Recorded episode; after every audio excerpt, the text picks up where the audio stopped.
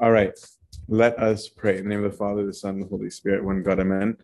Lord, make us worthy to pray thankfully. Our Father who art in heaven, hallowed be thy name. Thy kingdom come, thy will be done on earth as in heaven. Give us this day our daily bread and forgive us our trespasses as we forgive those trespasses against us. Lead us not temptation, but from evil. Christ Jesus our Lord. For thine is the kingdom, the power, and glory forever and ever. Amen online. I know you guys don't um, like. There's no mic for them out there, so if you guys want to follow along in, um, with your own Bibles, um, might be easier. Alrighty. Now the screen's not working, so the people online are going to be able to see things that you can't. Because I wanted to show you guys physically where this is happening. Um, so if you're watching on your phones, it'll work, but um, so, and, the first slide is a picture of, of, of, Israel in general or Palestine, whatever your political leaning is. Um, but there's the Sea of Galilee is is not a circle, okay? Um, and we'll see in a section, but it's like kind of like a, a, a weirdly shaped um, thing, like a heart. Um, and the reason why I wanted to show it is that because there's there's a bunch of stuff going on in this chapter, and actually this is a place that the Lord comes back to a lot. Um, and so we're going to see, as we already read, but we're going to analyze a little bit. Like it says that they had seen that there had only been one boat, that the disciples had left, and Christ hadn't left with them, but then they find him on the other side. And they're saying, When did you come? Because the disciples have taken a boat across. So if you can picture, let's just call it a circle. They've taken a line across when they when they row, right? Whereas the people have walked right? They go up and around. They're taking like the land route because it's not big. It's kind of like a Californian lake. No offense, people online, not a Canadian lake, right? Where like the lakes are more like ponds to us, um, where like they're small and they're enclosed and they're and they're very very basic. Um, and so in the Gospel of John, it's happening near the city of Tiberias, which is where the arrow is pointing at in the picture that you guys can't see. Um, and and so it's in like the like the southwest side of the of the lake um, in Matthew and Luke, they're pointing actually on a different part of the lake for where it's happening, which I don't think is really a big deal.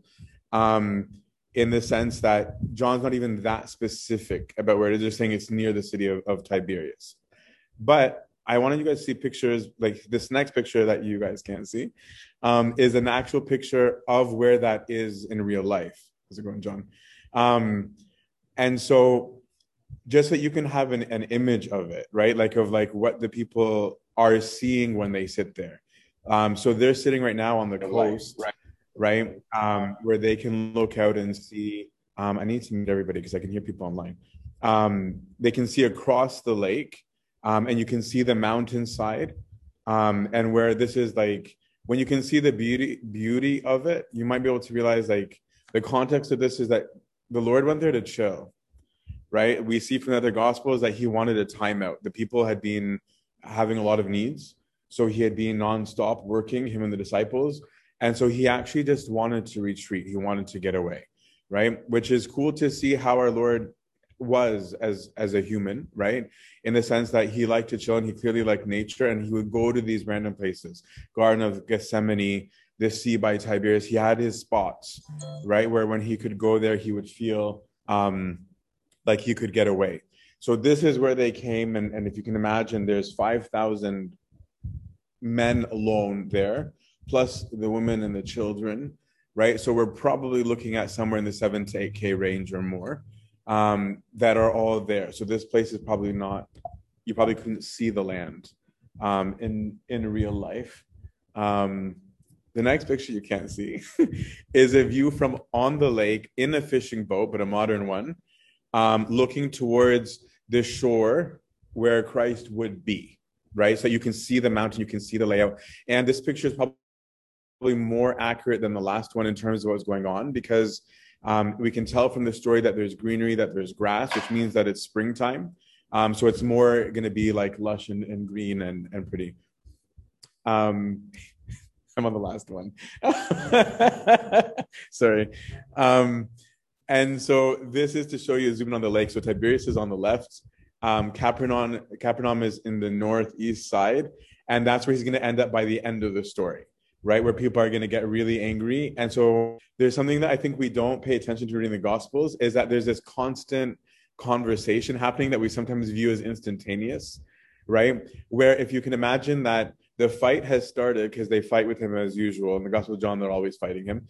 Um, and it goes all the way across the sea, right? The fight picks up in Capernaum and in the synagogue right? And then actually in the next chapter we're going to start, it's going to be a monumental fight, but back in Jerusalem.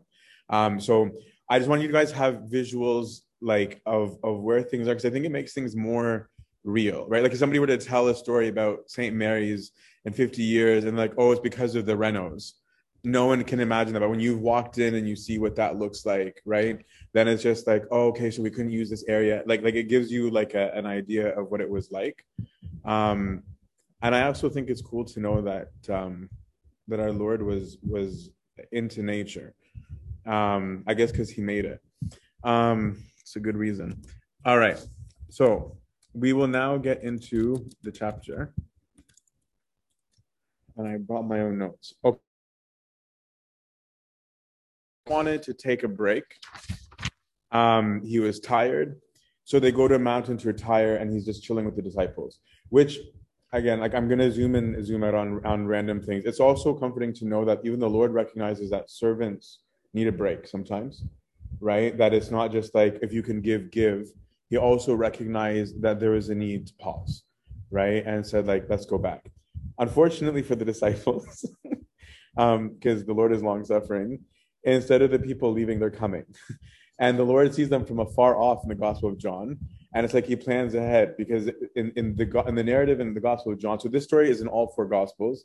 It's one of one of the very few things that shows up in all four right? In the narrative here it's almost like christ is preemptively asking what are we going to do about this? Um and so it's interesting because we don't see much, like st john's gospel does not often name people um like throughout the gospel um but actually philip and andrew are named in this in this chapter and it's cool because we don't hear too much from Philip in other places. Andrew makes some cameos. Um, but in the middle of their rest, the Lord asks them, What will we do about all these people? Um, which, if I was the disciples, I think I would tell them to leave, um, which is clearly not what the Lord is, is intimating um, to do. But before we get into to all this right now, is that this scene is so reminiscent of the Old Testament. Okay, because here's Christ on a mountain. Who are the people throughout this gospel constantly saying, Is this the prophet that was to come?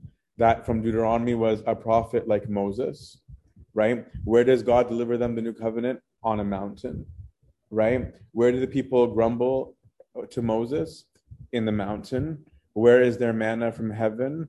In their exile on the mountain, right? So there's so much that's going on here that is very like Jesus, Moses, Jesus, Moses, that if you're paying attention would would would really line up. Um, and it's actually interesting because even some of the very words that our Lord uses are things that Moses said. Um, and there are things that the people are saying that the people did too. Um, and we'll we'll get into that. Um, so Philip's going which is very similar to Moses asking, where can I get meat for all these people? Right? Moses himself asks that when the people are grumbling um, in Numbers, the book of Numbers. Um, and other parallels is going to be the murmuring of the people, like we said, the description of the manna, um, the reference to eating of the flesh. I can put these all on, online. I don't want to bore you with every single one, but there's a lot going on um, that's that's being mirrored. Um, so, verse one through nine is that setup, right? And we're told it's the Passover, and the reason why I want to point out that it's the Passover is because John 6 is what we consider a strongly Eucharistic chapter. Even though the discourse that the Lord is going to give about his body and blood is not happening in this chapter during the Last Supper, and is actually not happening during the feeding of the multitudes, right? That's why there is a body of opinion that doesn't think that this is Eucharistic. All the traditional churches do. Um, but the fact that it's taking place during Passover in and of itself can also make it Eucharistic. Um, but I, I won't get into that debate for now. We can later if you guys want. But it's also reminiscent of Elisha, right, who also is this associated figure, messianic figure, right? Because there's a story of Elisha the prophet, um, and he's coming from some fancy named city. Um, and Elisha asks for the people to give these men that are arriving to the city something to eat. And his servant says, How am I supposed to feed them? Right? We don't have enough food. There's famine, there's issues, right? And so he repeats, Elisha repeats, Give them to eat. For thus says the Lord, they shall eat and have some left. Right? Um, so he said it before them, and they ate and had some left according to the word that Lord had said. I'm saying this because it's it's very cool. I think that the Lord is echoing things humans did so that they can understand. Right? He's not doing it to to to ratify something else, right? But the Lord speaks through what's familiar. Right? That, that that's one of his ways of addressing people is to the way that they would. And you there you go. Um, so they've been told the people are coming. Philip is like, honestly, 200 denarii won't be enough to pay for all these people. Keep in mind, a day's wages in those days was a denarii. So he's saying like two thirds of a year's worth of money would still not be enough to pay for this food. So what exactly do you want? Right? And so the Lord says, by then they've arrived, make him sit down. So there's much grass in the place. That's something it's springtime, right? Um, and then Ben sat down. There's about 5,000. Jesus takes the looks. And when he, the, the, the loaves, not the looks, the loaves, and when he given thanks, and what is the Greek word for giving thanks? Eucharist. Eucharisteia, right? And that's one of the reasons why we view this Eucharistically, because, and when the Lord had Eucharisted, right? Um, then he said it before them, they ate, had some left according to the word of the Lord, which, um, sorry, he took those, gave thanks, distributed them to those who were seated, so also the fish as much as they wanted. So, this giving thanks may not have been like the word given here is, is given thanks. It might have been a prayer of blessing um, because uh, during those days, um, the Jews had a ritualistic prayer that they would say um, before. So it might be that he he said grace essentially. Um, what's interesting here, though, is that in the other gospels, the Lord gives the disciples to give to the people. In the Gospel of John, it looks like the Lord is Himself also distributing, um, which is a really beautiful image, right? Where He's down and dirty as well um, at the feet, serving the people Himself. Um, I'm going to skip that long note because I started a little late. All right. Now, when they'd eaten their fill, he told the disciples, Gather up the fragments left over that nothing may be lost. And they gathered this up and filled 12 baskets with fragments from the five barley loaves left by those who had eaten. Um, I like to draw the parallels, that's why I keep coming back to them, of Judaism, um, because the way that I'm trying to approach this book right now, because maybe we'll do it again in the future with a completely different lens, because um, there's just so many ways to interpret the Bible, is I'm trying to go through this right now, not with the lens of dogmatic later interpretation, although we might meditate on that, but to understand it the way that the person living it would have understand it, understood it. Um, because there's doctrines that we apply to it later when we interpret it, right? But a person living in it wouldn't have seen it that way, per se right? And I think that that tells us a lot about God's pastoral nature too, right? When we see him really incarnate, like really living as his own would live and defying all of it. So, uh, what I'm saying that here is that it was customary at Jewish meals to collect what was left over, right? Um, and especially pieces of bread were not to be thrown away. And in one of the Jewish books that we talk about, the Bereshith, right, in their explanations and their canons and their rules, they have rules. You can't just throw things out, right? So it's not weird that they're collecting it randomly. He's following a ritual. And why am I bothering to say that? Is because when you go see the Lord somewhere else combating ritual, at the same time you're seeing the Lord conform to ritual, right? Which is why, like, if you wanna, if you wanna get into discussion about what Christ says and doesn't say, you got to take the whole picture because it's like, well, why here is he contesting here not? Because what he often is challenging is meanings, goals, intentions, not so much that there are customs, but what you're doing with them and why you're doing them. Um, there's some meditation on that there was remaining 12 fragments being a sign of again the 12 tribes and christ um, reinstituting the 12 thri- tribes through the 12 apostles. So there may be something to this 12 number who knows?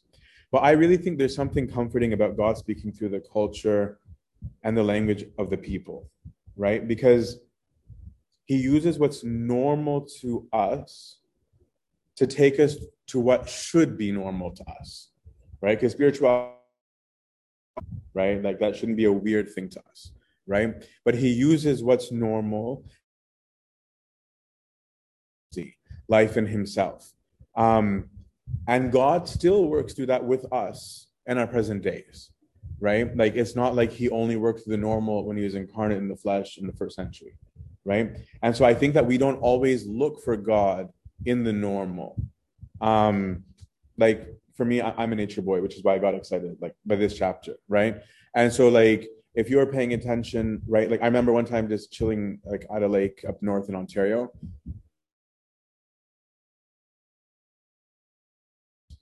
Right, like it was like I was because they were taking my food, but um, but seeing them in a line, right, seeing what they carry, and then being like, man, I'm huge to them, right, and then I'm like, well, where are they going? They know where they're going, right? But like, and so like, there's a lot that you could see just in in in in in looking at that, and then seeing the microcosm of of of them versus the macrocosm that I appear to be. Anyways, you get my point. But is that for all you know, if that's where one of your languages are in your culture, that may be a place where God will speak to you, right? Where you'll you'll get that eureka moment, or you'll um through the normal. Um, for others, like it might be relational, it might be based on your interactions with people if you're a social person. But the question is, do you look for meaning, right? Or are you just reacting to and looking for God on in specific switches when you summon Him for 30 seconds before you sleep, right? Um, of being like, He didn't speak to me in those 30 seconds, dismissed Lord, right? But if you're looking for it in the normal, you may find more going on. Now, when the people see this sign, now we said that St. John's gospel doesn't use the word miracle, they use signs, right? And the meaning of the word sign is very similar to the way we use the word mystery today or sacrament. Okay, because the meaning of the word sign in the Gospel of John is saying there's a visible action that's pointing at an invisible actuality. I don't even want to say presence, right?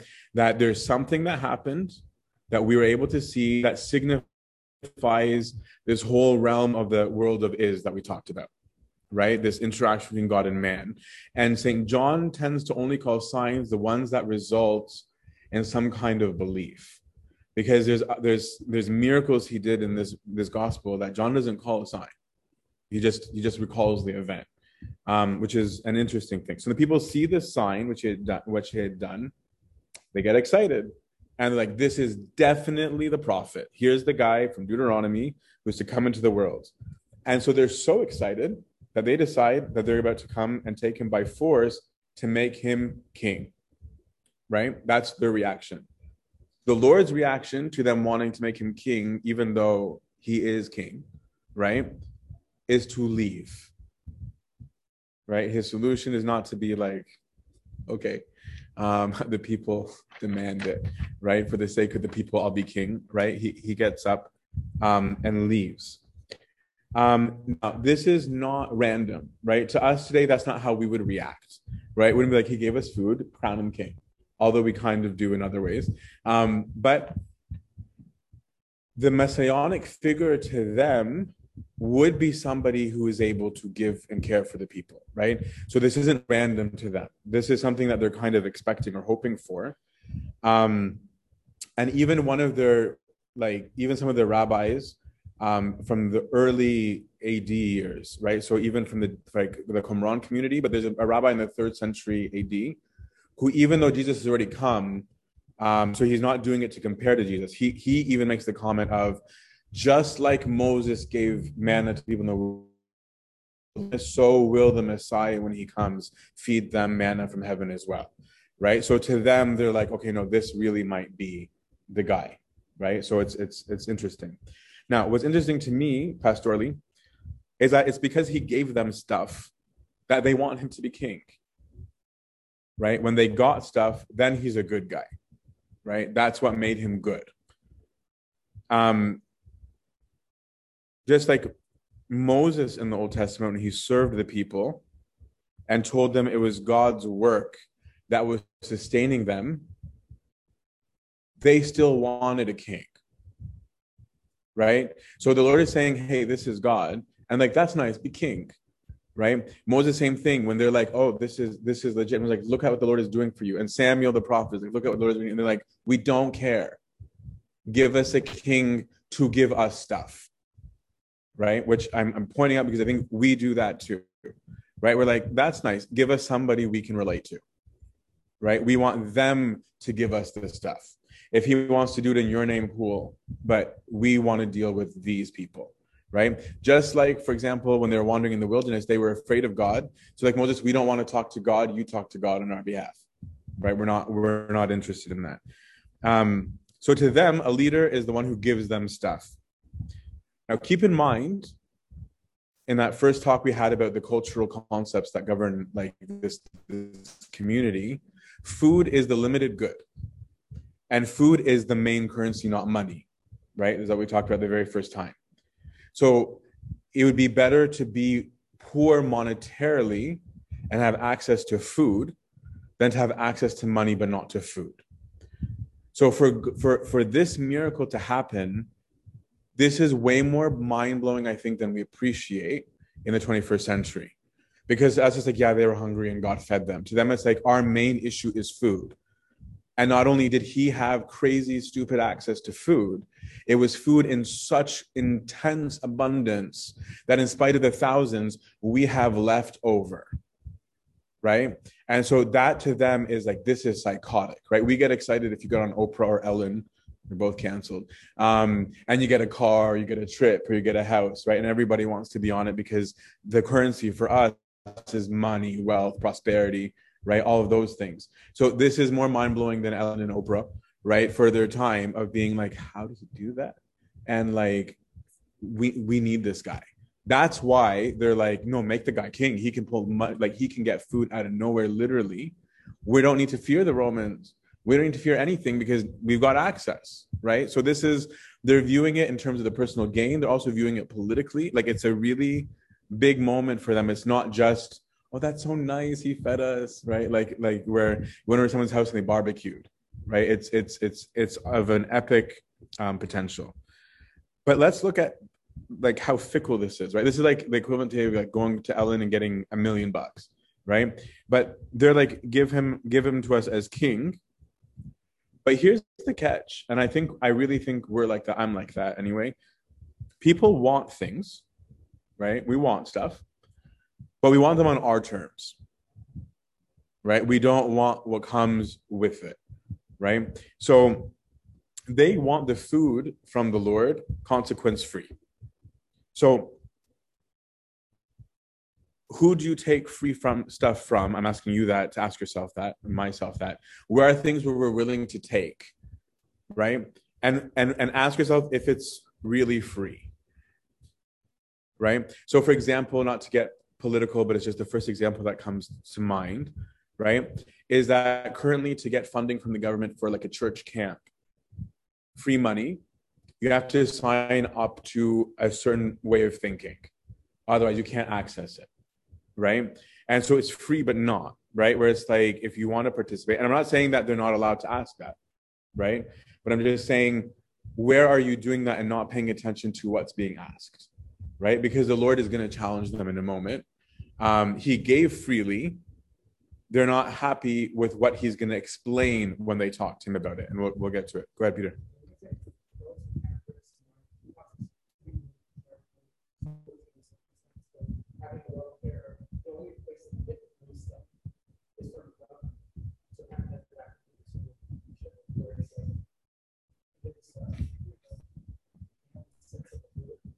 Yeah, definitely.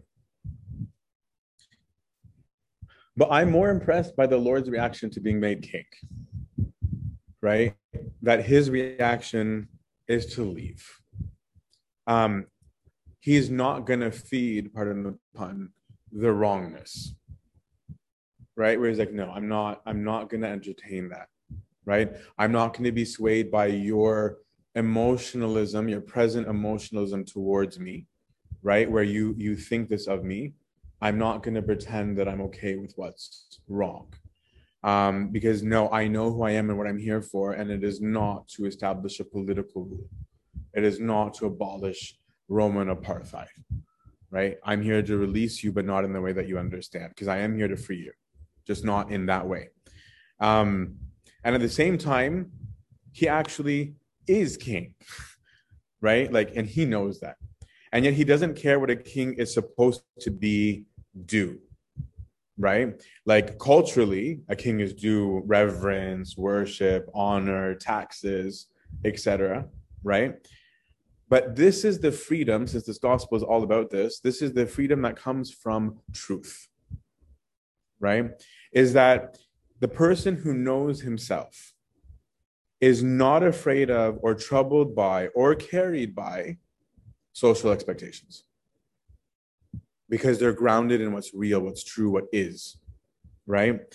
A person who knows he's speaking the truth is able to weather stor- storms of public outcry or scrutiny because they know the truth of their innocence right where like it might bother them on some level emotionally if they're imperfect emotionally but they they will know that they're innocent and it's that and if you I've, i i listened to too much true crime podcasts right but so many interviews with people being wrongly convicted that spent decades in prison and they're asked how did you not go psycho so many of them their answer is because i knew it was not true that it was the only thing that kept them sane was that they knew they were not guilty, right? That was the only thing that protected them.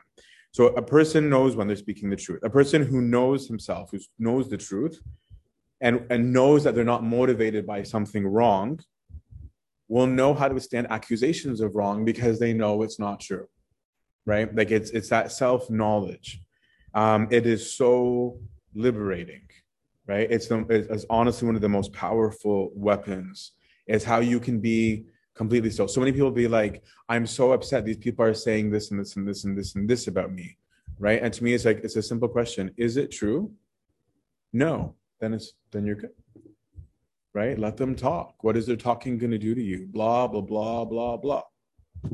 Them saying it more loudly, whatever. Does it change whether it's true? It doesn't. So let them talk. You'll sleep at night. They, they can do whatever they want. Right. And if they know it's a lie, it'll come back on them, right? A person who knows he is king doesn't need people to give him adulation to prove it, right? A person who knows himself will not be moved either by insults or by praise, right? Because in this scenario, it was the praise, right? Where God's like, no, I know myself and I don't need your praise, right? And in the negative as well. So when they're insulting him, which is most of the gospel, right? He's also not affected by that either, right? And even in his responses to them, he's never responding to them about their their their emotions about him, right? Even in those cases where he confronts, he'll point them at truth, but he won't be like, "I don't like how you're talking to me," right? Like he doesn't he doesn't ever do that. As Saint Anthony said, "He who knows himself knows God." So, verse 16 When evening came, his disciples went down to the sea got a boat and they started across the sea. So I'm gonna I'm not gonna reread all of it because this is a long chapter and the big fight is coming up. So it comes to evening. The, the story of the feeding is very short. The disciples are like, okay, let's bounce those pictures that we had up on the board. They're gonna go across the lake towards Capernaum, northeast part of that lake. Okay. And they take off. There was one boat, and the Lord hasn't got it on on it with them. So they are on the sea, and a storm, uh, sorry, a strong wind, not a storm in this one, was blowing. And when they had rowed about three or four miles, they saw Jesus walking on the sea and drawing near the boat, and they were frightened. Now, this is a verse that I want to pay close attention to because it is so um, watered down in English um, to the power of this verse that he says. Because most translations, like when I'm using, say, fear not, it is I, it is I, do not fear, something to that effect. That is not what the Greek is saying. It, it, it is literally, but not, right? We talked about the great I ams, the ego eimis of the Gospel of John. What the Lord is actually saying to them, he walks on their faith, it says, don't be afraid. I'm I am. That's what he's saying, which is I, I I get goosebumps every time, right? Is that he's he's saying, Why are you afraid? I'm God. Right? And this is a huge declaration. This is a, a bold declaration, right? It's not like, oh, it's me, don't worry, because they thought it was gonna be someone they didn't know, right? It's like, I am God, right? And that's why I come to you walking on water. I'm sovereign over nature. I've submitted myself to nature. I've submitted myself to humanity for you. So don't be afraid. I get it, I'm in it, and I am. Right? And so this is a very powerful thing to think about in anything, right, that you're going through, right? Is that recognition of why are you afraid? He is I am, right?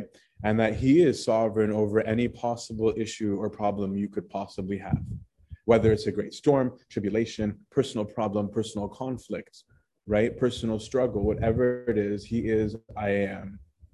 And because of who he is, that is why we ought not to be afraid, right? And that's why there's so many verses saying, if God is with us, who shall we fear? Right? What is there to fear if we have the great I am um, with us?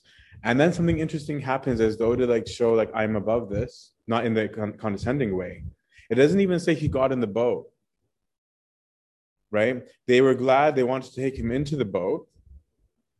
But it says, but immediately it was where they went. It's not actually clear from the Greek wording if he even got in it. In the same way, I'm skipping around 15, 14, 15 chapters, um, that Thomas, we don't know if he actually touches Christ. Like Christ says, go ahead, touch me.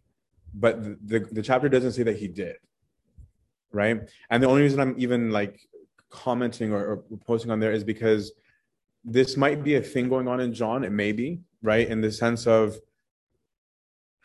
the, the, the Jesus of the Gospel of John doesn't fit into things, right? He nothing. He doesn't go into things. He fills himself. He fills all things, so he doesn't get into things, right? So there's this image of like he's he's not this object. I know I won't spend a long time on it because it's a bit philosophical. Um, I was going to pause here to say this kind of thing can still happen. Um, my brother can vouch for this, and, and my cousin, one of my cousins that's in the States right now. Um, we were on a trip in Egypt when I was like late teens, um, where our car kept breaking down my cousin's car was ridiculous and like we would stop every 100 meters to fill water into the like the the, the front um, and it would keep shutting down shutting down shutting down. Um, and we are going to visit st john's monastery um, called patmos in uh, ramadan. Um, and um, we found this old man because we had run out of water just randomly that had a jerry can, which is what can apparently is, um, like yay big, um, filled our car, and we drive away, and within a minute we were at our destination. My cousin started freaking out because he's like, "There's supposed to be an hour." Um, I didn't know, like I don't live there, so I, I had no idea what to compare to. So he took us the next day and drove us there to prove it, so that he'd be like, "I know I'm not psycho." Um, and so we drove and we went to the very gate because there was a specific place that it was at.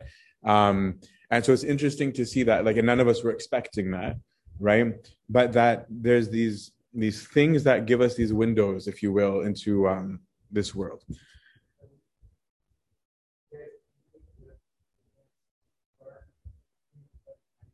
So he put water in. The guy had this randomly had a jerry can, right? Put in some water um, because we were wondering how are we going to get back because we had run out and we couldn't keep doing it. So we had already run out, and by the grace of God, there's this military outpost. That's why we knew where we were, where there's this really old man randomly sitting by himself that didn't even look military. Right? We were suspicious even about who he actually is. Um, and so he put in some water, right? And so we were happy, but we're like, okay, this might carry us for another 10 minutes, right? But then we're going to need to make plans. But instead, within a minute, we arrived at my cousin's house. Yeah, it's supposed to be an hour. So we, the next day we drove it again to to make sure that we weren't imagining. we drove where, where we met up with the guy. Yeah. Now here's where the controversy starts. Is verse 22. Okay. Now these people have been guests on Oprah, right? They got their free car, and they liked it, right? And so they're like, we need to find this Jesus guy because he's a big deal. We want him to be king. So on the next day, the people who had remained on the other side of the sea and saw that there had been only one boat there. So all they're trying to establish here is that, like, Jesus had gone not with the apostles. That's all that they're actually trying to, to establish.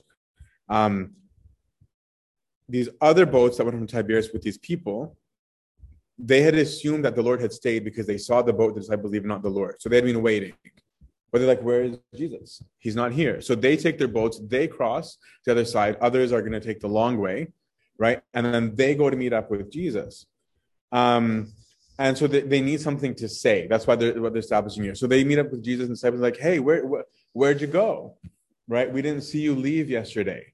Right? What happened? Right? So they're, they're looking for their intro. And the Lord cuts right through the nonsense.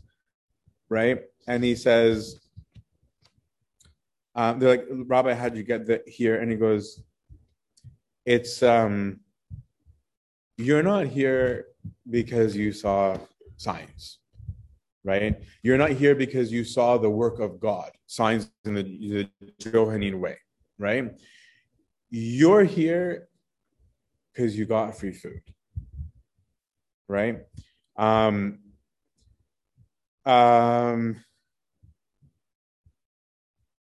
So you're not here because of the signs, you're here because you ate. Um, and so he's actually doing something with them similar to what we're seeing from the Gospel of John that he did with Nicodemus, um, similar to what he did with um, the Samaritan woman, where he's allowing them to enter in conversation. But what we're going to see differently than Nicodemus and the Samaritan woman is that this one goes really south, right? So Nicodemus leaves. We don't know whether he's convinced or not, but it's not not contentious. Samaritan woman leaves, really excited, really happy, brings a village to him. These people are going to leave being like, kill him, he's stupid. Okay. But um, but the Lord is giving them still that opportunity for dialogue. He's starting the Q and A kind of thing that he had going in John three and four, right? So he's saying, let's be real, okay? You're, you're not here because you saw the work of God. You're here because you got free food. I get it, but you know it would be better not to work for the food of becoming, right? And instead, to work, look for the food that is the real food. That whole concept we keep talking back about fake food, temporal food versus this. Actually, you know what's really cool here, if you want to really nerd out, is that the Greek for what the question they asked of our Lord, the English says, "How did you how how did you come here?" The Greek says, "How is it that you became here?" Um, and so it's actually so fitting, right? Because it's they're so focused on this mortality issue, right? They only like worldly material stuff, the stuff of the world of becoming that we talked about in the first lecture. Um, and so he says, instead, you should you should labor for the food that lasts to eternity, right? The food of the world that is, not the world of becoming and they're interested right? Like tell us tell us what can we do? But they're still thinking secularly right? They're like there's food that lasts that long? Hook us up right? Tell us how we can get it. Just like the samaritan woman right? When she's like there's water that doesn't go out. Yeah no no i'll take it right? Then i don't have to come to this well anymore right? And so they're saying the same thing give it to us right? And i love how entitled they are right? We're like that too. If you know it tell us we ought to have it right? Then it feels almost like a, like it's a duty. And the Lord answers in something so strange to them because he says, This is the work of God. Uh, sorry. I, I, I skipped something he said that's important. He says, Don't labor for the food which perishes, but for the food which endures for eternal life, which the Son of Man will give to you. For on him has God the Father set his seal. Then they say, What must we do to do the works of God? And Jesus answers them, This is the work of God, that you believe in him whom he has sent. So there's a misunderstanding. And this this this discourse is a little bit wordy. Okay, so we'll go through it. Now, they seem to be misunderstanding Jesus' words in verse 27 when he says to work not for food that spoils, but instead for food that endures eternal life. So, what the Lord meant was you should have a pursuit, right, of um, that's more proper. They seem to have interpreted it as I want you to do God's works. Now, to you, that might not even mean anything, right? To them, they viewed God as having stuff that God does, and humans do stuff that humans do. Human works of righteousness. They're pure. They go to temple. They wash themselves. They pray right? Like that's what their thing is like oh wait so you want us to do like god stuff? So how do we do god stuff? That's their their response. So they're confused right? And so to them those are the works of the law which is very interesting because most people make the debate about faith versus works as st paul versus st james thing right? But it's actually happening right here in the gospel because the Lord's response is to have belief, right? Which is a work in and of itself. We'll talk about that. Um, and, he, and, and the Lord's response is no, what you need to do if you want to do God's work is believe me, to faith me, verb, right? To know me, to trust me, to, to believe. Um,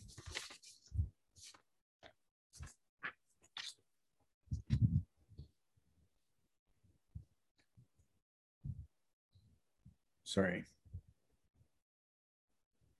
So they're not seeing past that argument. I'm going to come back to that because my, my, my brain is in multiple places right now. Um, and I want to emphasize that the Lord is saying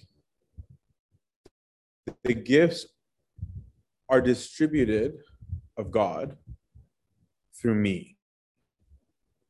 Right? He's making a, a, a, a very big claim there right? He's saying your access to is me.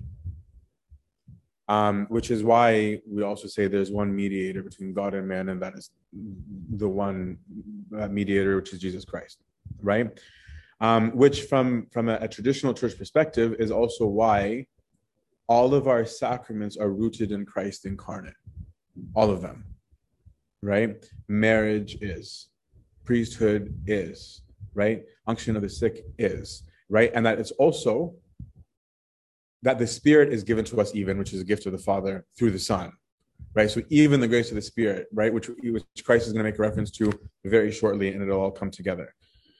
And so the crowd has been led by the Lord. He's saying, Can you please just go beyond the superficial, right? Just for a second, get past this food business, right?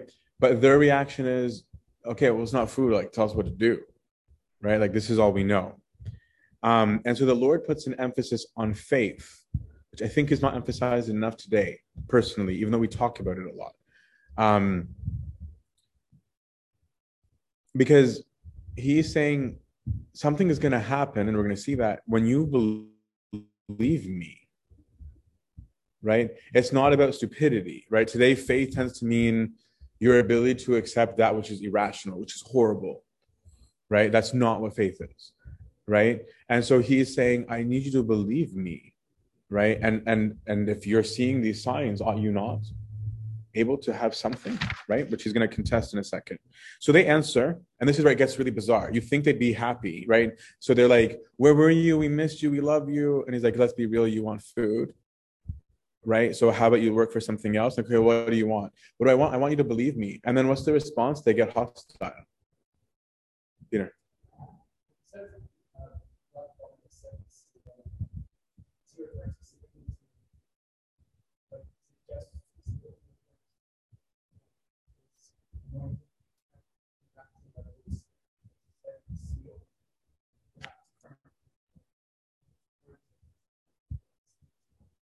I actually think it means way more than that. And I don't think it's an accident that it happened when they wanted to make him king. Because the king's seal is a sign of the king, right? So I think in one sense, it's also his declaration of his own kingship. Um, it's also the seal of the spirit, but it's also the seal of the message, the message and the messenger, right? Like with that whole thing, that the messenger is the same as the the one sending, right? So I think it has a whole plethora of meaning. So in in in the Jewish world and the Greco-Roman world, when somebody sends a messenger, you treat the messenger as you would the one sending the message. You didn't differentiate. So if a king sent a messenger, you treat the messenger as the king. He is the image of the king because you can't access the king directly. And the seal that this king sends with the, the messengers, the message giver gives to the messenger is the sign of the person himself. So now they get testy and they say, You want us to believe you? Well, tell us what sign will you do that we can see and believe you? We're not just going to believe you. What are you going to do so that we can believe you? What work do you perform? Uh, this is so ironic, right? Our fathers ate the manna in the wilderness. Um, as it is written, he gave them bread to eat, right? Where it t- shows you the Lord's long suffering, where you could be like, yeah, what did I just do? Right? Literally, right? Like this is exactly what I just did. So it's actually ridiculous that they've already forgotten this miracle, right? And they're already being like, prove it to us. It's like, ah, okay, right? Like, like it shows you how, like, I would have blown personally. Um, but here's the thing they're now arguing with their perspective as the basis, right? So the Jews are demanding further proof, right? They're saying, if you are going to be this, this guy you claim to be, we need signs. Um, if he's a prophet like Moses, then you need to do the signs because Moses could do um, signs. Um, how often do we get into arguments where we start to argue a position or against a position based on our own understanding?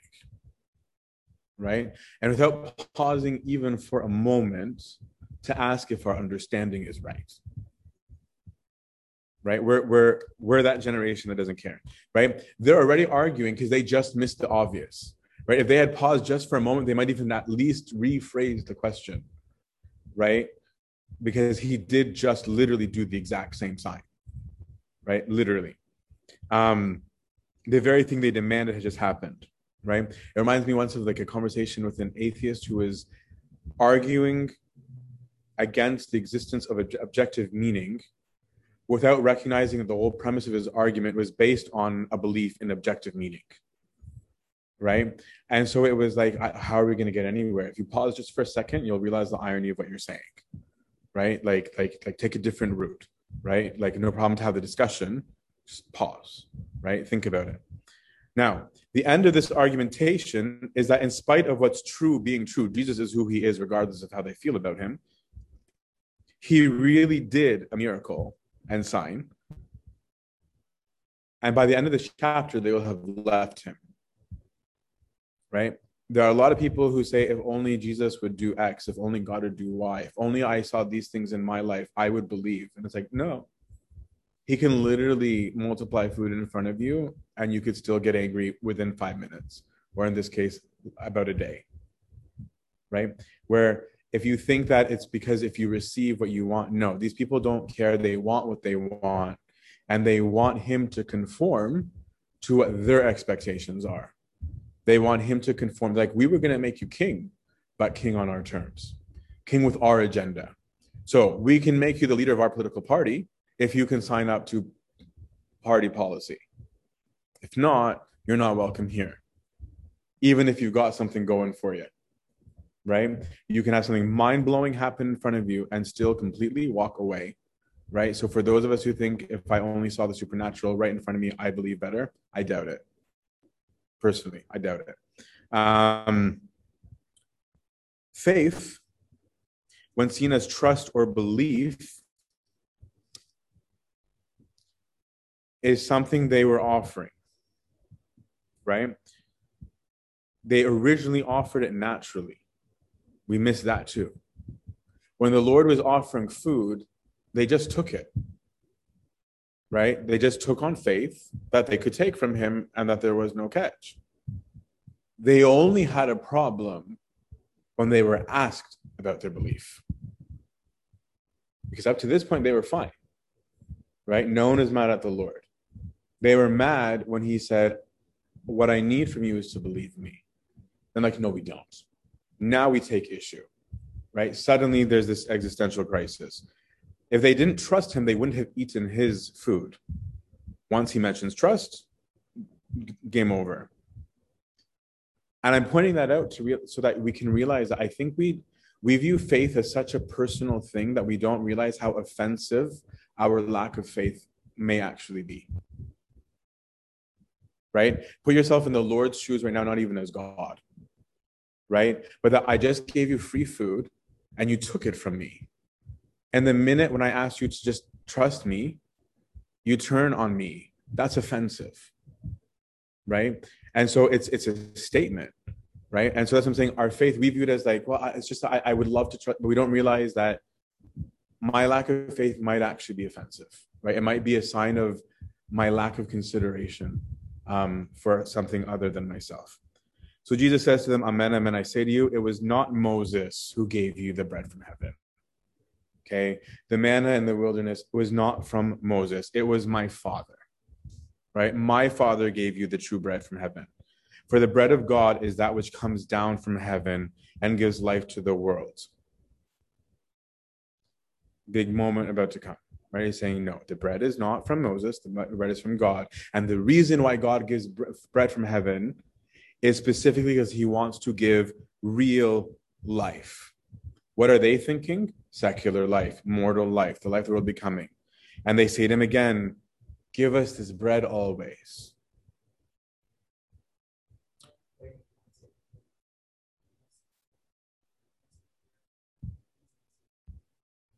Yeah, which he explicitly says uh, elsewhere in this gospel, 100%.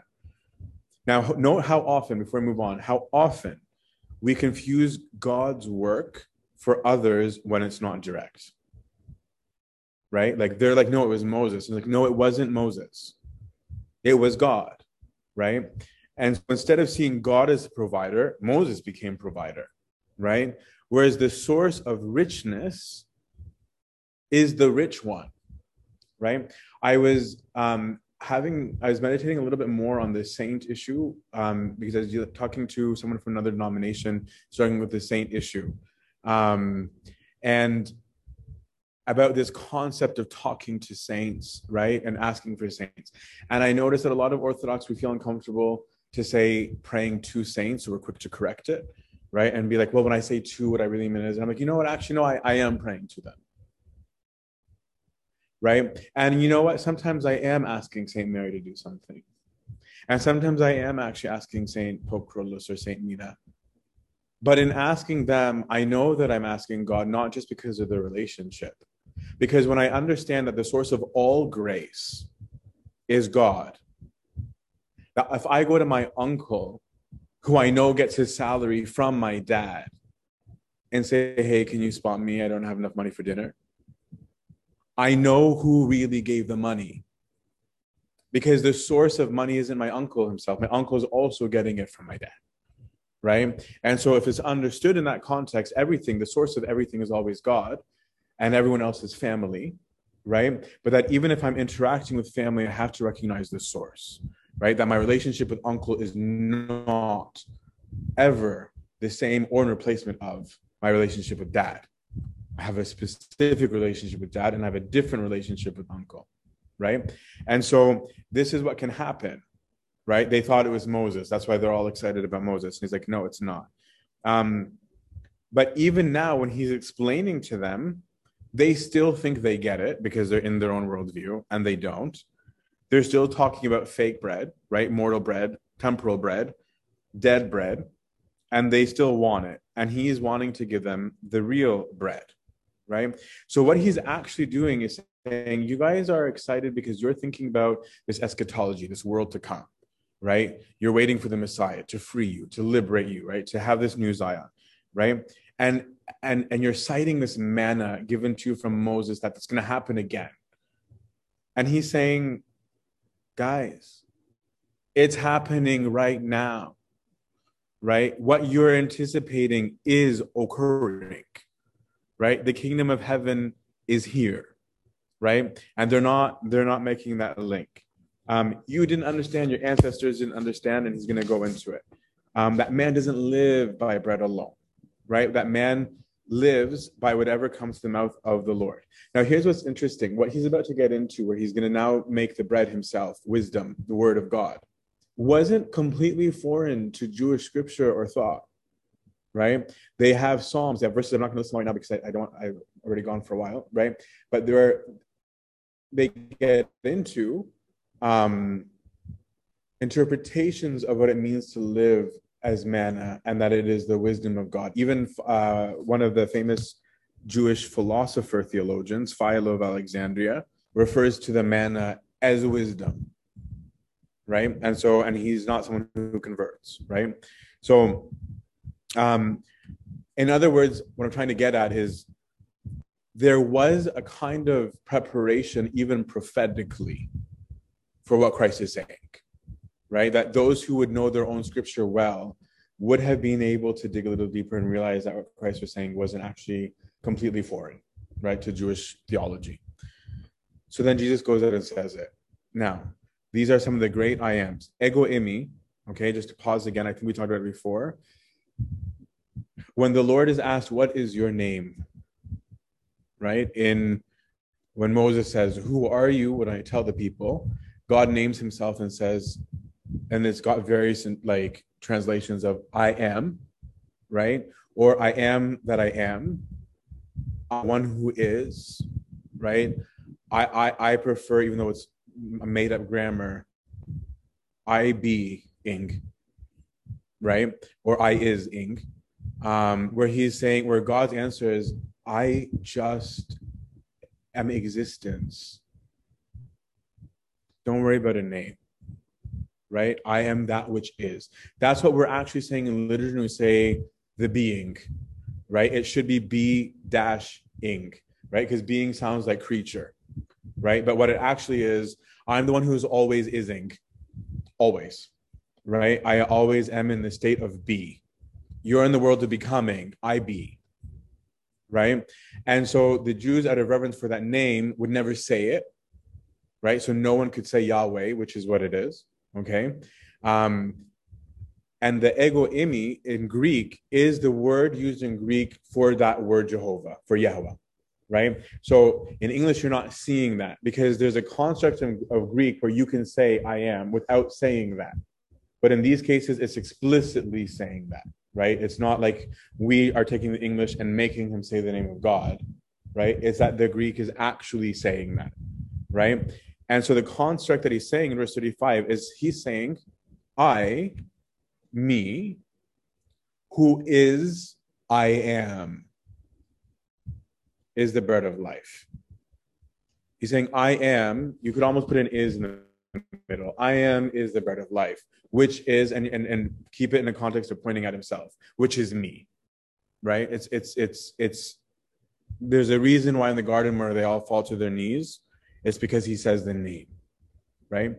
Um, and he who comes to me, because they've just said, give it to us, we want it, so that we're never hungry again. He's like, okay, it's me. It's I am. God is the bread of life, which is me. And he who eats of me will never be hungry, and who believes me will never thirst.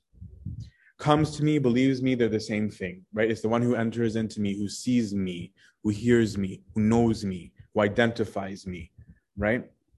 They're parallels, um, which is really reminiscent of the wisdom of Sirach. There's a lot in this chapter that that that can be echoed in Sirach, but I won't spend too much on it because in Sirach he talks about wisdom, and and and Jesus of, of Sirach says, "He who eats of me, wisdom." will hunger still. He who drinks of me will thirst for more, which sounds like a contradiction because the Lord who is wisdom is saying the opposite, but they're actually saying the exact same thing. He's saying, I'm infinite right? If you come to me, you will never run out. There will always be more. Um, and so he's he's he's pulling these together. Um, and there's a bunch of other verses like Isaiah. There's, tons I just won't go into it.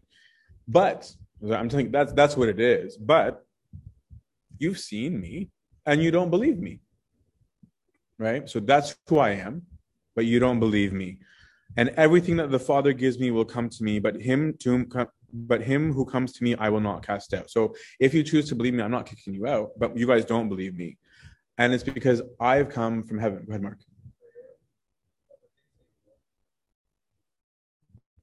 Not necessarily, right? In the same way we call Satan a Satan, right? Which means my Lord. Um, and we have no confusion there. Um, we have a lot of lords. Um, so I've come from heaven not to do my own will, but the will of him who sent me. And let me tell you what his will is. The will of him who sent me, the messenger thing, right?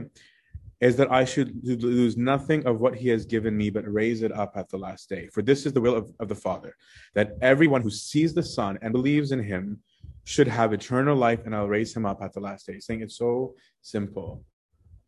If you believe me, I give you life because I am is life, right? In the last chapter we read where he says that he has life of himself, right? He says, oh, I give you of myself life. And that was a, a God claim, right? So he's saying, I can do that so that if you enter into me, you won't die, you'll have eternal life, and I will raise you up in the same way that we'll see that he does himself, right? If he's doing God's work, choose a messenger thing again, then he, if he's doing God's work, it is understood theologically by the Jews that you're claiming to be God because only God is supposed to do God's work, right? In their theology. Um, and it will be what he's going to do. Now,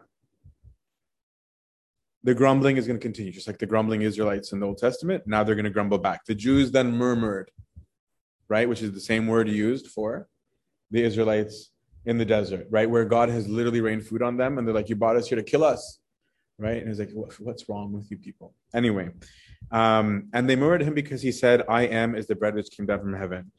And they, again, they're so stuck in their worldview.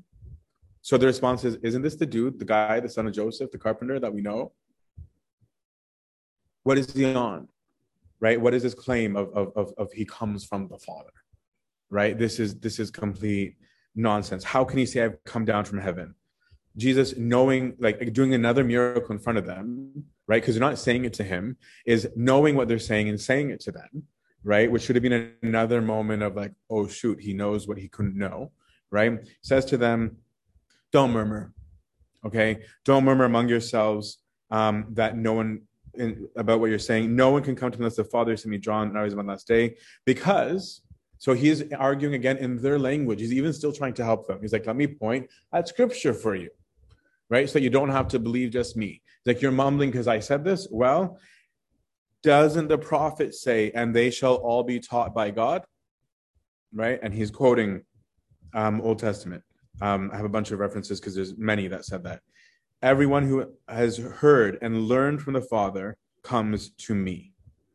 Um, and so the Lord has made a distinction that I don't think that they understand, and I think that we don't appreciate sometimes, because He's saying that those who will come to me are the ones whom God draws. Right? Because there's a willingness that has to, to be there. I'm not going to spend a long time on that right now because there's still a little bit left.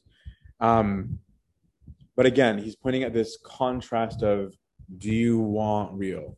Do you want what's real? Because if you want what's real, I'll give it, but if you don't, no problem. Um, we're almost done, guys. I'm so sorry. We did start late. Um, I'm not going to read all the references, but these things that he's quoting, Isaiah, Jeremiah, Joel, right? There's tons of places where this is this is being said. Um,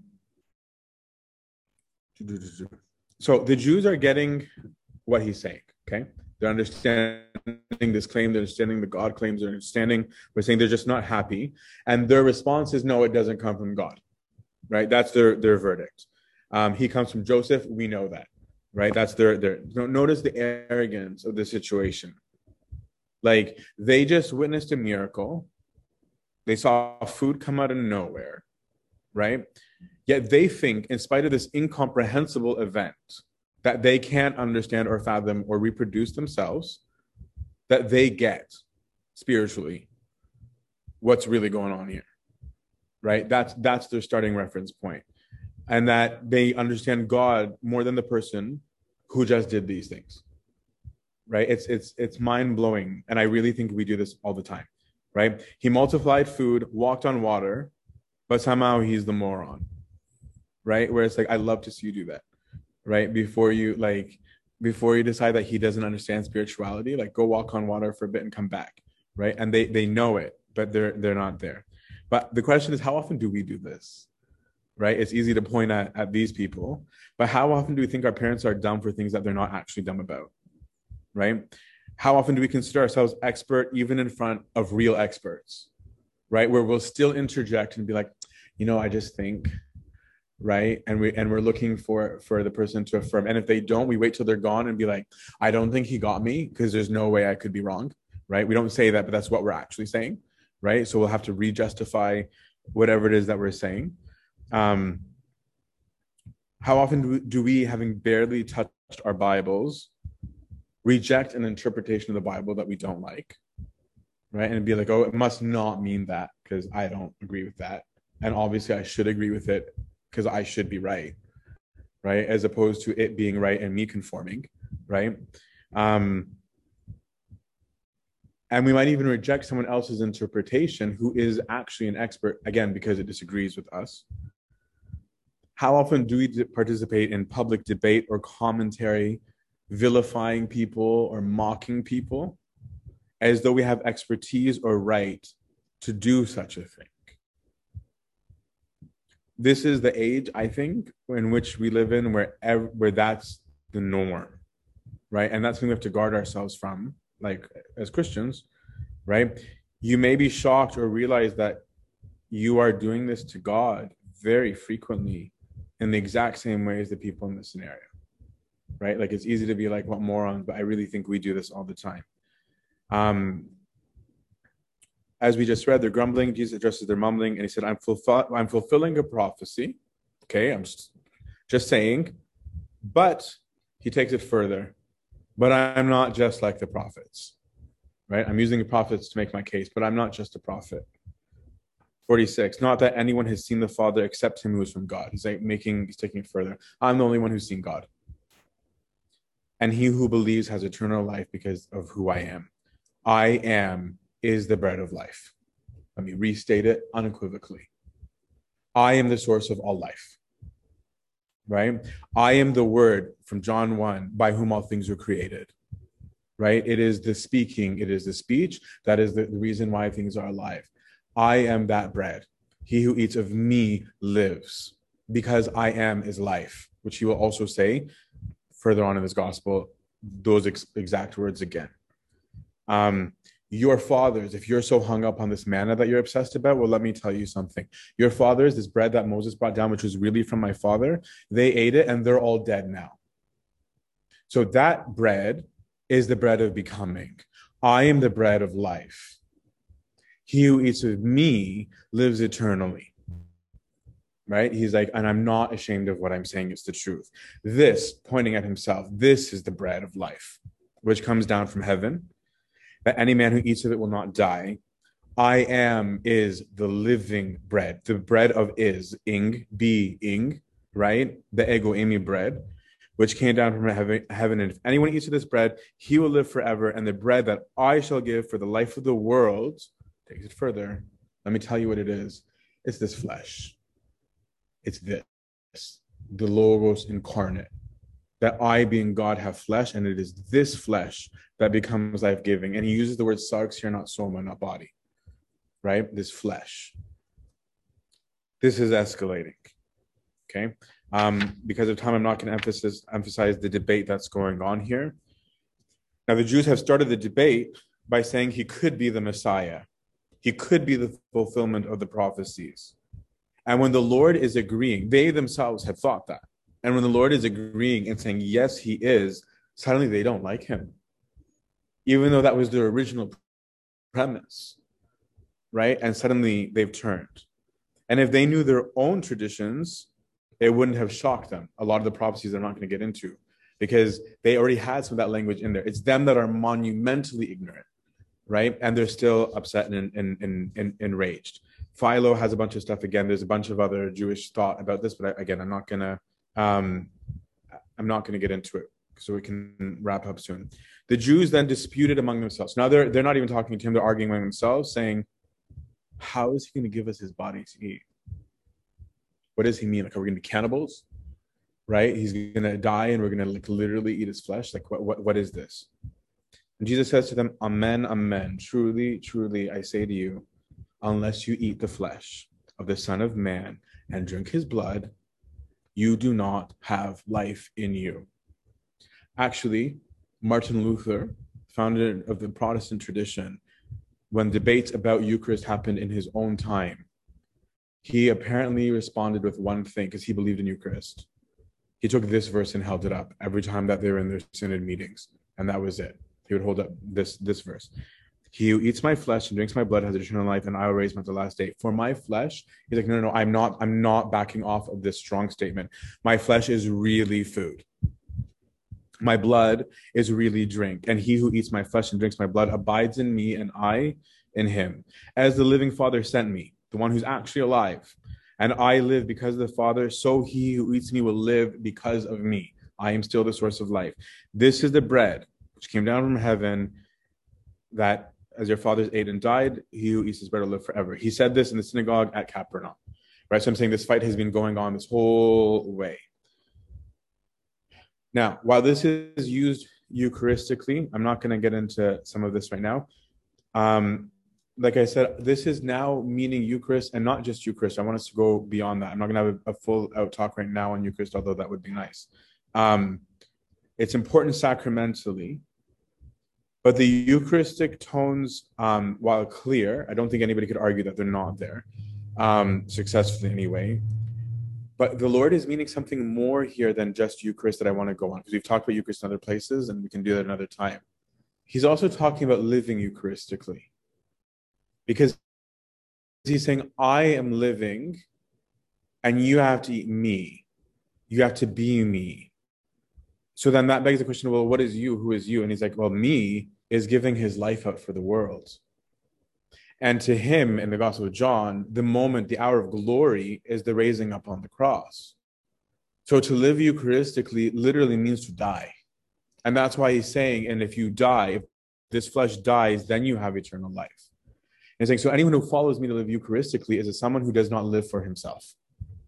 It's somebody who is constantly emptying him or herself for the life of the world right? Even as, as Christ, as we say in the institution narrative, right? Um, so in Gospel of John, that means dying, right? It means love, right? It means self-denial. Love is not emotion. Love is love is is is is a giving of will. Love is the choosing and the choosing of the non-self. He's saying to be living Eucharistically means to choose others before self in all things. It means self emptying for others. It means you becoming small and others becoming big. It means letting people accuse you and say all manner of evil against you because you're not there or here for your getting bigger or for you becoming king, right? Which is he's just been rejecting. But for you to serve the people, the people who you know are about to come and yell and scream at you to still say, feed them and think about them before they come, even though you know what they're going to say about you. Right? To still be incarnate, knowing they're going to murder you.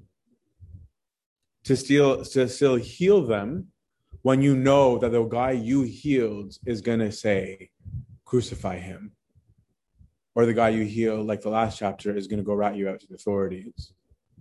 I was saying, if you are living as I live, none of that will get to you because you know why you live you know what the source of life is.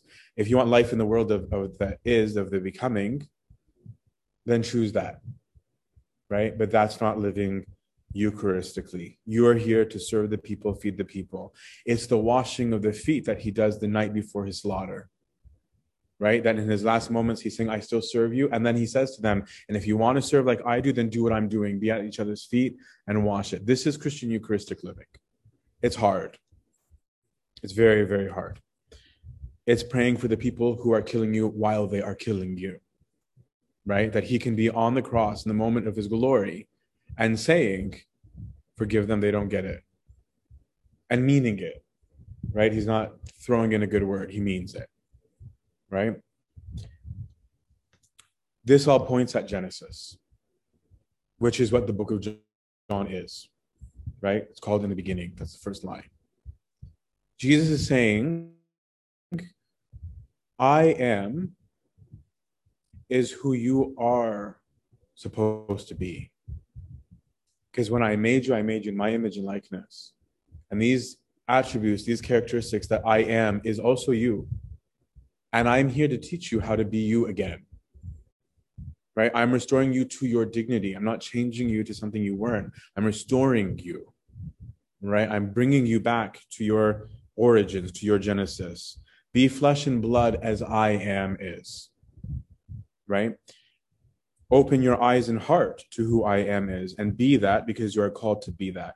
Right? We are being taught by God, as the Lord just said. Right? It comes full circle of saying you will all be taught by God. That's exactly what I'm doing, guys, as the Lord. Right? This is what the Lord is saying. But will we heed the instruction? Will you murmur or will you respond as the apostles are about to respond? Because it then says, Many of his disciples, when they heard it, said, This is a hard saying, and who can listen to this?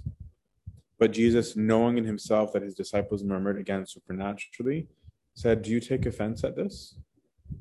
Are you bothered by this? When they say difficult, they're saying this is this is tough. They're not saying it's difficult to understand. They're saying, no, this is a tough pill to swallow, right? And so he looks at them and says, Does it offend you? If it offends you, well, let me ask you a question. What if you were to see the Son of Man ascending to where he was before? You're offended that I'm saying I am from the Father. What happens when you see it? He's referring to the, the ascension, the Feast of the Ascension. Because there will be proof of what I'm saying. You're going to witness it yourselves. And they did, right? They saw him go up. It is the Spirit that gives life, Holy Spirit, which also comes after ascension. The flesh is of no avail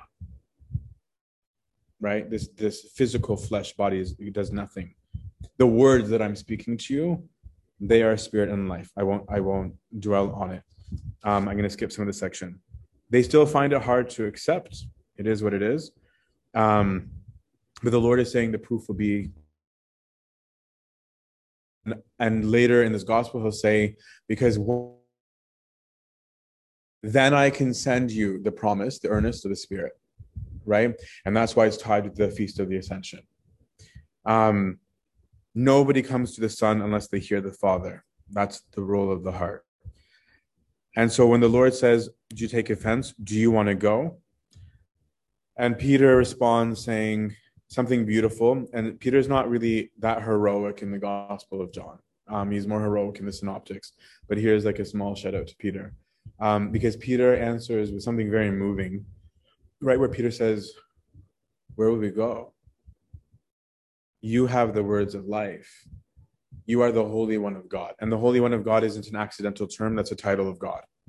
Right. And so Peter is getting, it's almost like this chapter to me is like this beginning of the peeling of the veil in the Gospel of John, right? Where, where, the secrets of the world that is are starting to come flooding out and there's this mixing happening where the world of life is being glimpsed as the sun is dying more. It's this weird thing that's happening, right? And Peter is like he he looked through the keyhole and he's like, "Oh, you're God," right? Because it's clear he doesn't fully get it because he's going to deny him in just a few chapters, right? But there's these glimpses that they're that they're seeing. Um, and the Lord responds saying, um, Oh, so Peter hasn't said that yet. My bad. Um, so a bunch of the, these disciples leave, right? So these are not the 12. And so this is a turning point, right? Where this is a point in his ministry where people who were loyal were like, nope, right? This guy is psycho. And so they get up, they take their bags and leave. Because keep in mind, discipleship in that period, Greek, Hellenistic, as well as in there, is you live with your teacher right? So Plato, Aristotle, these guys, they'd have dudes following them around, living with them, because it would mean literally to be fully immersed in your discipleship, right? Like the disciples in the Gospel of John could alternatively be called learners, if you will. Um, and so a bunch of people walk up and leave, and the Lord is unabashed about the truth. He doesn't water it down. He's like, then you'll understand after. Let me make this easy. No, he's like, no, this is what it is. And if you don't like it, go. And that's when he looks at the 12 after the bunch leave. He goes, Do you want to leave too? Right? And he wasn't saying antagonistically. He's like, not changing what I'm saying. Do you want to go? And that's when Peter says, Go where? Right? This is the words of life. And the Lord, the Lord isn't like, ah, yeah, right? You guys are so awesome. And he was like, Yeah, well, actually, to be honest with you, even among you, there are some that don't believe because isn't one of you from the 12 that I chose a devil? And it says, And he spoke of Judas, the son of Simon Iscariot, for one of the 12 um, was to betray him, right? And it's interesting that there's this immediate contrast between Peter and Judas, right? Like the one who sees and the one who doesn't. Um, that's the end of that chapter. There's some concepts to think about um, from this chapter, just as as as for your own meditation. One is that concept of faith, right? John's gospel is constantly asking the question of, do you believe? Do you believe? Do you believe? Right? It's always the question. Do you trust me? Do you see me? Do you hear me? Right? Those are the questions. Because I don't know if we ask ourselves that enough. Like, again, we think that faith is just like an acceptance.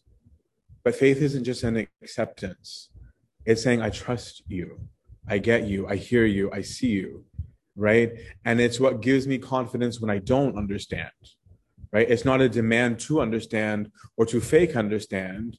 It's a consequence, right? It's much bigger than the way we talk about it, right? Do you trust it enough that you would choose, love it, right?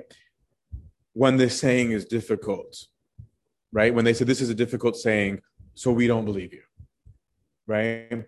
Because ask yourself where you draw that line, because I think we draw those lines right? We're like, no, I believe, I believe. But then once there's like a social issue that we're not sure to stand on, I don't know if I accept that.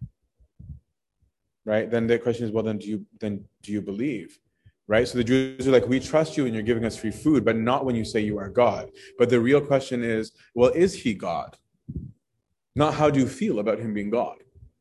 Is he? Because if he is, your choice to not believe is actually a stupid choice right? It's not a preferential choice. It's actually stupid because you're going against facts, right? And he's saying, I'm not mad at you when you don't trust me elsewhere in the Gospels. I get that you might not. There's some place where he even says, I get it. I'm a Galilean to you. I have an accent. I get it. Right? Like it's not like he doesn't understand that. Right. But, but that's why he pulls, and he's going to do it again in these next chapters we're going to tackle seven through 10. But like, let me bring you witnesses so that you don't have to take my word for it right? Let me point at what's pointing at this. But do we draw lines when it comes to belief? Because it's not a decision, it's not an insight, even though it involves those.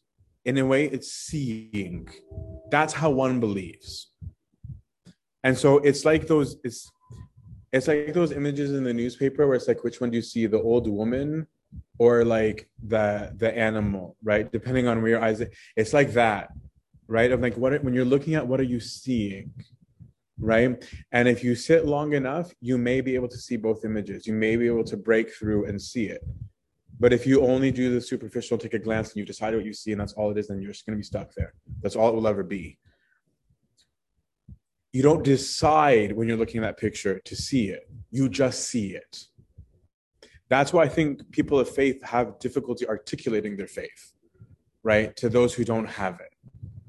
Because everyone wants it to be academic of being like well let me draw it as a chart for you and if you look at cell c3 you can like see like no. But it's like but but you'll be able to see it. It's Holy Week all over. it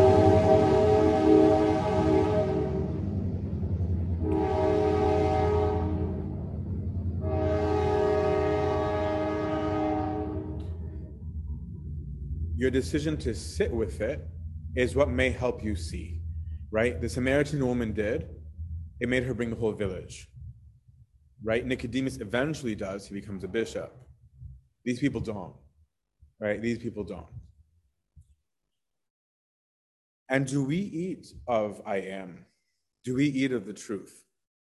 Not just in the physical act of Eucharist, but if you are of truth, son of truth, daughter of truth. You need to live, eat, breathe truth for you to live. Real things remain real, right? And that has to be the source of our, our food. If someone drinks the Lord's mortality, right, becoming as he did, then the natural road is Golgotha. And that becomes your source of life. That's why there isn't a Christianity without a cross, and there is no resurrection without a cross, and there is no life without a crucifixion. And the crucifixion isn't the result of the choosing of it, it's the, it's the choosing of others, and the others choose to kill you. Right? Christ didn't come and say, hey guys, kill me. Christ came knowing he'd be killed. Right? It's the natural way of the cross. Um, but your liberation from the world of becoming is the resurrection, which is Him. I am is the resurrection, and I am is is the life. This chapter is a turning point. Okay, he's laid all the cards out on the table. He's making bold claims. He's claiming he's life giving. He's calling himself God. The Jews and you may find yourselves in the same place asking, Who are you? Who are you? Right? And he keeps answering, answering consistently of who he is. He's not hiding it. And he'll say, My works show that my claim is true. The testimony, testimonies of others will show that it's true. And when will you trust me and enter? If you get me, you see. If you see, you get it. And that will be the question going forth in the Gospel of John, that you can feel him narrating this question constantly. Do you get it? Do you get it? Do you get it? He'll be asking it all the way up to the cross. Do you get it? Do you see me? Do you hear me? Like real seeing, real hearing, not your not your becoming kind. Because if you do, and the Lord is going to say this in these chapters coming up, and these chapters that are coming up, seven through 10, are the ones we use the most throughout Holy Week. One of them we, we read multiple times where he says, Because if you get it, and if you hear me, and if you know what I'm saying, then when the Son of Man is lifted up, then you will know that I am as He. Which is, I get goosebumps now when we sing the hymn Fai Etafenf, because the first line of that hymn is, This is He. Right? The church is recognizing, oh, it's Him. Right? It's, it's recognizing it. Right? It made the hymn to be epically more significant right? When when tied back to this gospel. He's saying, When I am is lifted up, will you see me? Will you hear me? Like real seeing?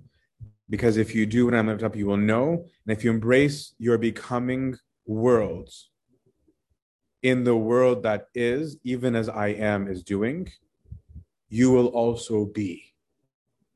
Rather than dying, to him be glory now and always to age of all ages. Amen.